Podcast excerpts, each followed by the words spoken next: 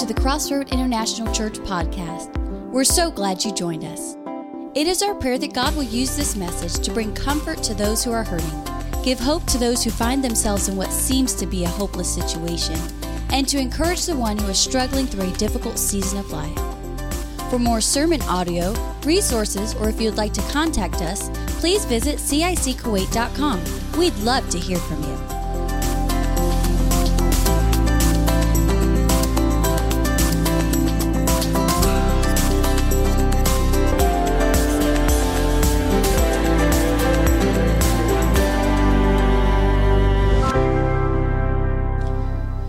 Let's turn our attention to um, as we transition from these international churches. And you're an international church, so as I look around, there are different colors, there are different backgrounds, there are different uh, places that you come from, but you've ended up here. And how do we best communicate when we don't know each other well or have different backgrounds? One of the ways we do that is by telling stories. Because telling stories is universal, it is worldwide. Everybody tells stories. And this was demonstrated by a friend of mine who was a, a seminary professor in the west coast of the United States. And he's been studying this for a long time. And he was invited to go to the Polynesian Islands out in the, in the Pacific Ocean and they wanted him to do a certain training for pastors. He said, I'll do it, but you have to let me do what I want to do, at least in one session. And what he wanted to do is take all of these pastors from small churches and teach them how to tell a story. The reality is, we all know how to tell stories.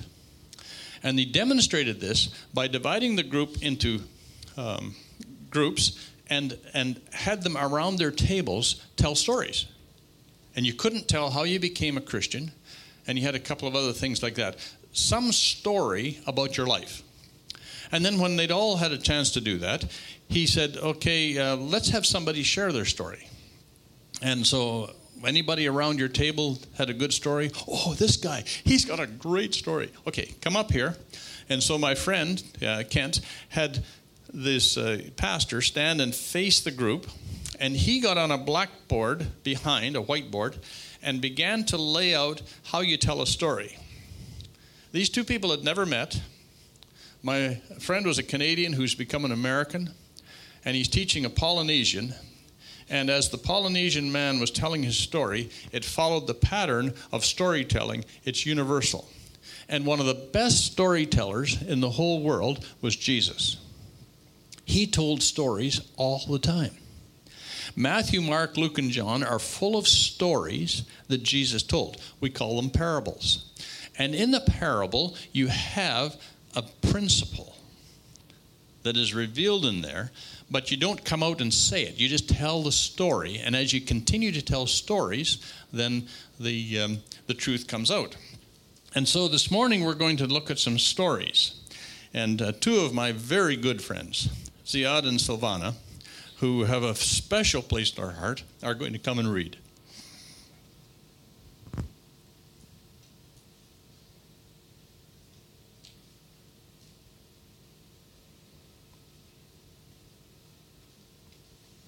Thank you, Pastor KR. It's always good to see you. Yes, thank you. Um, good morning. The first parable is taken from Luke uh, chapter 15, verses 3 to 7, and this is out of the NIV. then Jesus told them this parable Suppose one of you has a hundred sheep and loses one of them. Doesn't he leave the 99 in the open country and go after the lost sheep until he finds it? And when he finds it, he joyfully puts it on his shoulders and goes home. Then he calls his friends and neighbors together and says, Rejoice with me, I have found my lost sheep. I tell you that in the same way, there will be more rejoicing in heaven over one sinner who repents than over 99 righteous persons who do not need to repent. Praise God. We'll continue the story. Or suppose a woman has 10 silver coins and loses one. Does she not light a lamp, sweep the house, and search carefully until she finds it? And when she finds it, she calls her friends and neighbors together and says, Rejoice with me, I have found my lost coin. In the same way, I tell you, there's rejoicing in the presence of the angels of God over one sinner who repents. I would like to tell you another story. It's a story of a man who had two sons. And these, this man had these two sons, and one of the sons decided that things weren't really good at home. So he said to dad, Dad, I wish you were dead. And so if you were dead, I would at least get my inheritance. So I'd like to have my inheritance now so that I can go and live and do what I want to do. And so, father, being a very good dad, decided, I will figure out how to do this some way so that I can bless my son. And so, over a period of time, he separated his assets. The older son gets most of it, but the younger son would get his share. He was able to sell and gather together enough of the resources so he was able to say to his son, If I were dead, this is what you would get. Bless you as you go. And so the young son took the money, thought it would be set him up for life, and off he went to a far country where he wasted it. And he had friends as long as he had money, and when the money ran out, he lost all of his friends. And he found himself in a very desperate situation. He found himself not able to get work, not able to sustain himself, but he managed to get a job feeding pigs which was just about as low as you could go for a Jewish boy who didn't want to have anything to do with pigs. And when he was watching the pigs eat, he said, I wish I could have something to eat. If I went home to my father and said, Father, I've sinned. Won't you take me back home? I could be his servant, and at least I would eat. And so the boy started to make his way home. While he was still a long ways away, the father came running towards him. And he embraced the boy and said, Come on in. I'm so glad that you're home. And he told the servants, Kill a calf. We're going to have a party. And the band started playing. And there's just great rejoicing. And the, but the, remember, this father had two sons. And the older son who was working came in from the field. And said, What's all this music? And the father said, Oh, come in. The one, the son that's been lost, he's come home. He's here with us again. Come and rejoice. And the older son said, No, no. I don't like him at all. He squandered the wealth of the family, and I'll have nothing to do with him. And so, in a sense, both, both sons wanted the dad to be gone. The one was just hanging on long enough to get his share. Nobody loved the father. We have three stories the story of a shepherd and sheep, the story of a woman and coin, and the story of a dad with two sons. I want you to talk to me for a few moments. What are the things that stand out to you in those stories? Just one or two things. Anybody? Something's lost. Yeah. Anything else?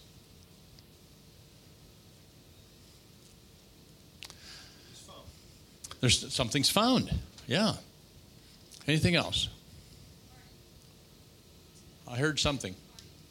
A party. Let's have a party. Yeah. There's joy. Exactly. In your Bibles, I hope you know that this that the, the headings they put over sections of scripture, that's not scripture, okay? That's just somebody's idea about what is there. Because when you say the lost coin, the lost sheep, the lost son, it's really more about being found than lost. I think we should say the found. There was no celebration when the thing was lost. Lots of celebration when there was found. Why do I? Why do we focus on these three stories today? Here's why. In the first story, we have a shepherd. And this shepherd is willing to put to, at risk 99 healthy, good sheep to go and look for one that's rebellious and got separated from the flock and is lost. In this parable, we see God as a shepherd. And we begin to get a picture of how much God loves lost people. because he will put them all at risk, the, the found ones, in order to find one that's lost, to bring them into the fold. In the second story, and this may feel uncomfortable for some of you, but it's a reality. God is a woman. And in this story, God, who is depicted as a woman, has lost a coin. And what does she do? Well, she probably never did so much dusting and cleaning and sweeping until she found that coin. Her house looked wonderful when she was done. But what did she do? When she found the coin, she probably spent the money in order to have a party to tell her friends, I'd lost this coin and I've now found it. Why is that important? It's because God depicted himself as a woman who loves lost things so much that she was willing to take the nine coins and put them somewhere and go looking until she found the one. Lost things, lost people matter to God a lot. In the third story, we have the story of a, of a father. And in this story, God is a father. And he's got some sons. He's got some rebellious sons. We mostly focus on the younger son, but both sons are lost. And the one in the story, if you and you know the story well, while the son was still coming, the father saw him and ran to him. The, fun, the son never got a chance to get home to father to apologize. Why? Because the father is always looking for the one that's lost. And so the father was waiting for the son to come and invited him in. Well, who are these three stories uh, told to? It's a very interesting, we didn't read that part, but if you have your Bible, you can uh, look at it if you want to, the first part of uh, Luke chapter 15. And there are four people, four groups of people in the audience. One is the tax collectors, another one is sinners, another one is Pharisees, and another one is scribes. And the complaint of the Pharisees and the scribes is that Jesus spends all his time with these terrible people the tax, tax collectors and the sinners. The tax collectors, of course, were Jews. And they had, but they worked for the Roman government. And so their job was on behalf of the Roman government to collect taxes from their neighbors. The way they got paid is if they had to pay the government a hundred denarii or some, they would try and collect 110 and keep 10. So they got very wealthy, extracting money out of their own fellow um, villagers and, and working for the government. You can just imagine, nobody likes a tax collector, but especially when the tax collector is working for the enemy and is cheating you. The other group in this was sinners. Uh, these are people just like you and me, um, and worse. They were thieves and and uh, people who did nasty things to other people, and they were just all around ordinary people, but just not very righteous in the way that they approached life. There among them were prostitutes, and there was probably alcoholics, and there was probably abusers, and some. And so the Pharisees and the scribes. Pharisees, of course, were the legal experts. The scribes were very educated people because they wrote everything down. You know, and there was actually was a time when there wasn't iPads and, and word processors and computers, so everything had to be written. And so they uh, they would write down everything that happened in the community. If you needed a new book, they had to transcribe an old book by writing it down. So they were very educated people.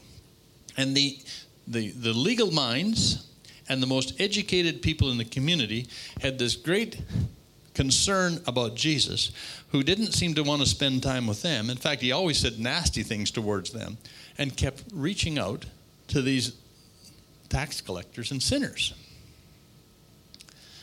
So, in this story, in these three stories, we find this passion that God has for lost people. And as International Church, and you have gathered here, I hope that your heart breaks for lost people all around you. And not just people who look like you or come from where you came from, but God has brought you together for a purpose. And when He calls, that message that we were to take the gospel to the ends of the earth and He would be with us to the very end is a mandate that this church has because it's planted here in the name of Jesus. So let me um, just give an illustration, a very practical illustration of how this works out in a church. And uh, if you thought I came here to do all the work, you're absolutely wrong. I need volunteers. Could I have three volunteers, please? Don't all rush up here at once, but I will suddenly designate three people to come. I need three volunteers. Okay, here's one. You can have that one. Just stand here for now until we get the rest of the volunteers here. Yeah, that's a good one for you, right? Okay, would you? All right, we, we, we have three words here belong, behave, and believe. So I want you to line up. I want you to come right here in the front with behave, right out front, and the two of you can get in behind. In fact, believe should be next and then belong. This is what this looks like. Oftentimes in the church, we say you can come and be part of us. We are like the Pharisees and the scribes. If you behave properly, you can be part of our group. So clean up your act and come to church. That's often the way we look at things. We want people to be like us, to act like us, and to not be so dirty and not be so sinful and not be doing the things that well, you're going to give us a bad reputation if you come to church doing the things that you do. And so this is often the, the, the way we keep people out of church. So just come over here.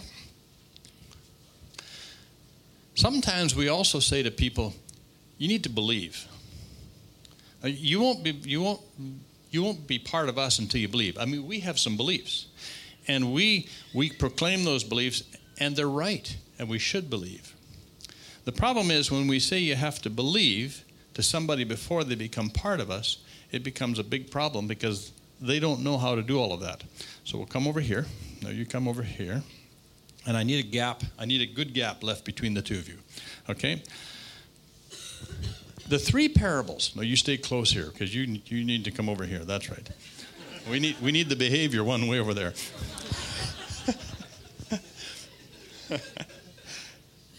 what we learn from the three parables is that Jesus says, Come and belong.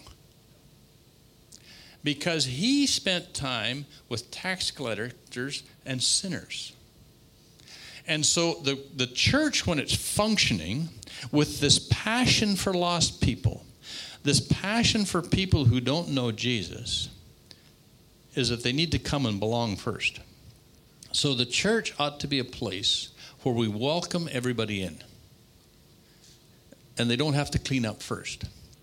An interesting thing happens when people hang around people who believe, they transition from belonging to believing at some time. And the reason we have behavior way over here, that's our measuring point of the, uh, often. But the reality is, it's a long ways from believing to behaving in all the ways that Jesus would want us to do.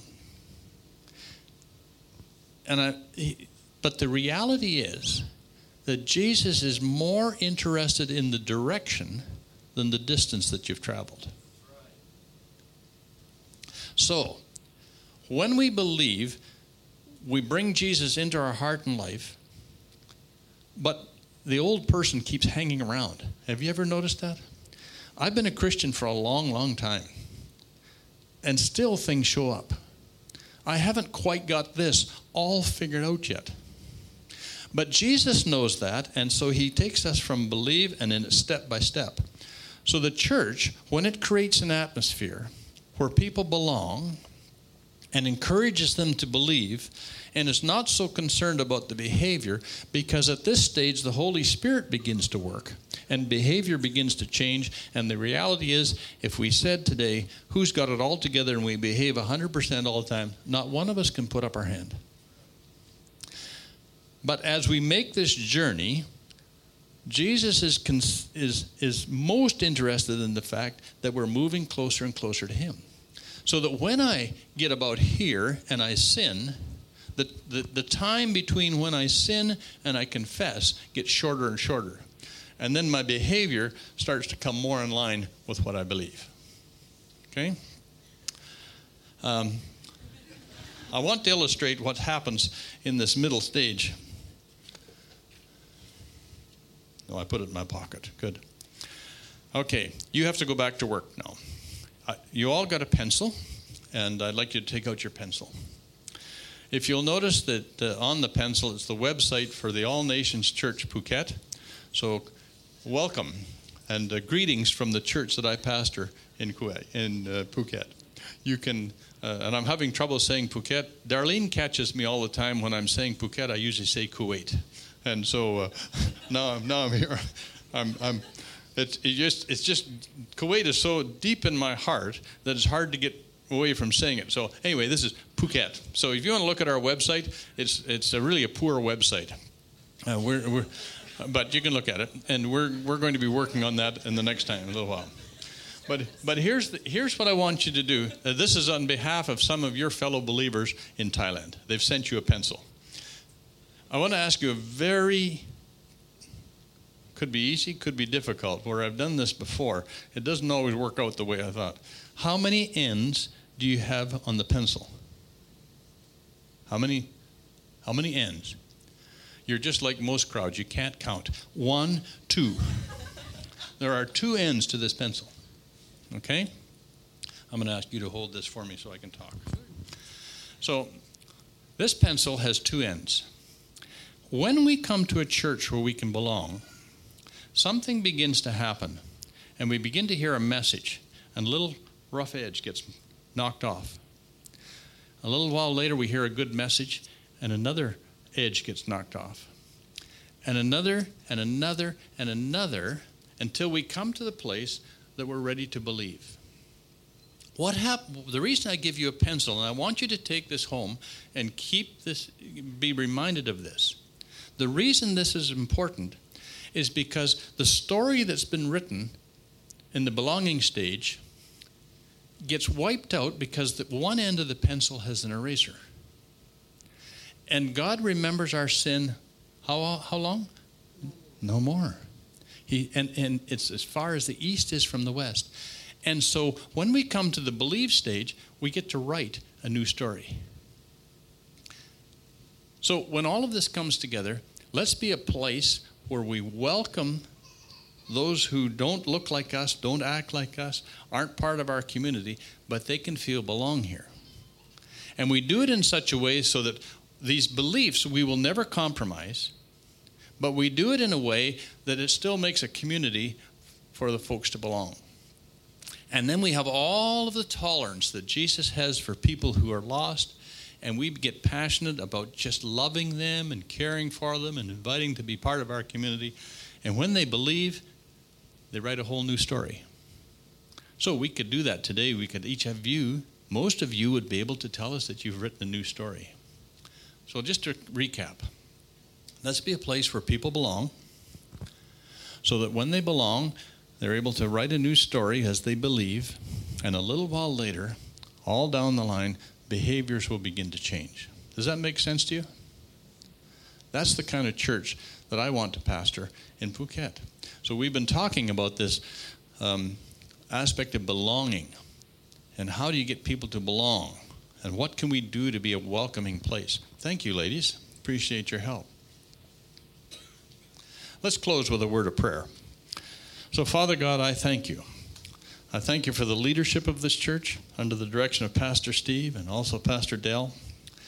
People who have dedicated themselves to seeing a church planted in this place, a place where you are honored and glorified, a place where people can get to know you. We pray, O oh God, that always this will also be a place where those who are seeking, those who are lost, those who don't understand Christianity, they don't know who you are, will always be welcomed here. And as we get a vision, like you had for reaching out to lost people, we pray that you'll bring many into our fellowship. Many will become believers and help us to stay focused on helping people to write a new story, taking the eraser, writing the, er, erasing the old, writing a new story, a new story of faith, and a new story that's leading to greater and greater things. So I pray a blessing on each person here today. Thank you for each one who's come. Thank you for the relationships, the deep relationships I have with some, and uh, and deep relationships to be developed with others. That together we might fulfill the commission that you've given us. In Jesus' name, amen.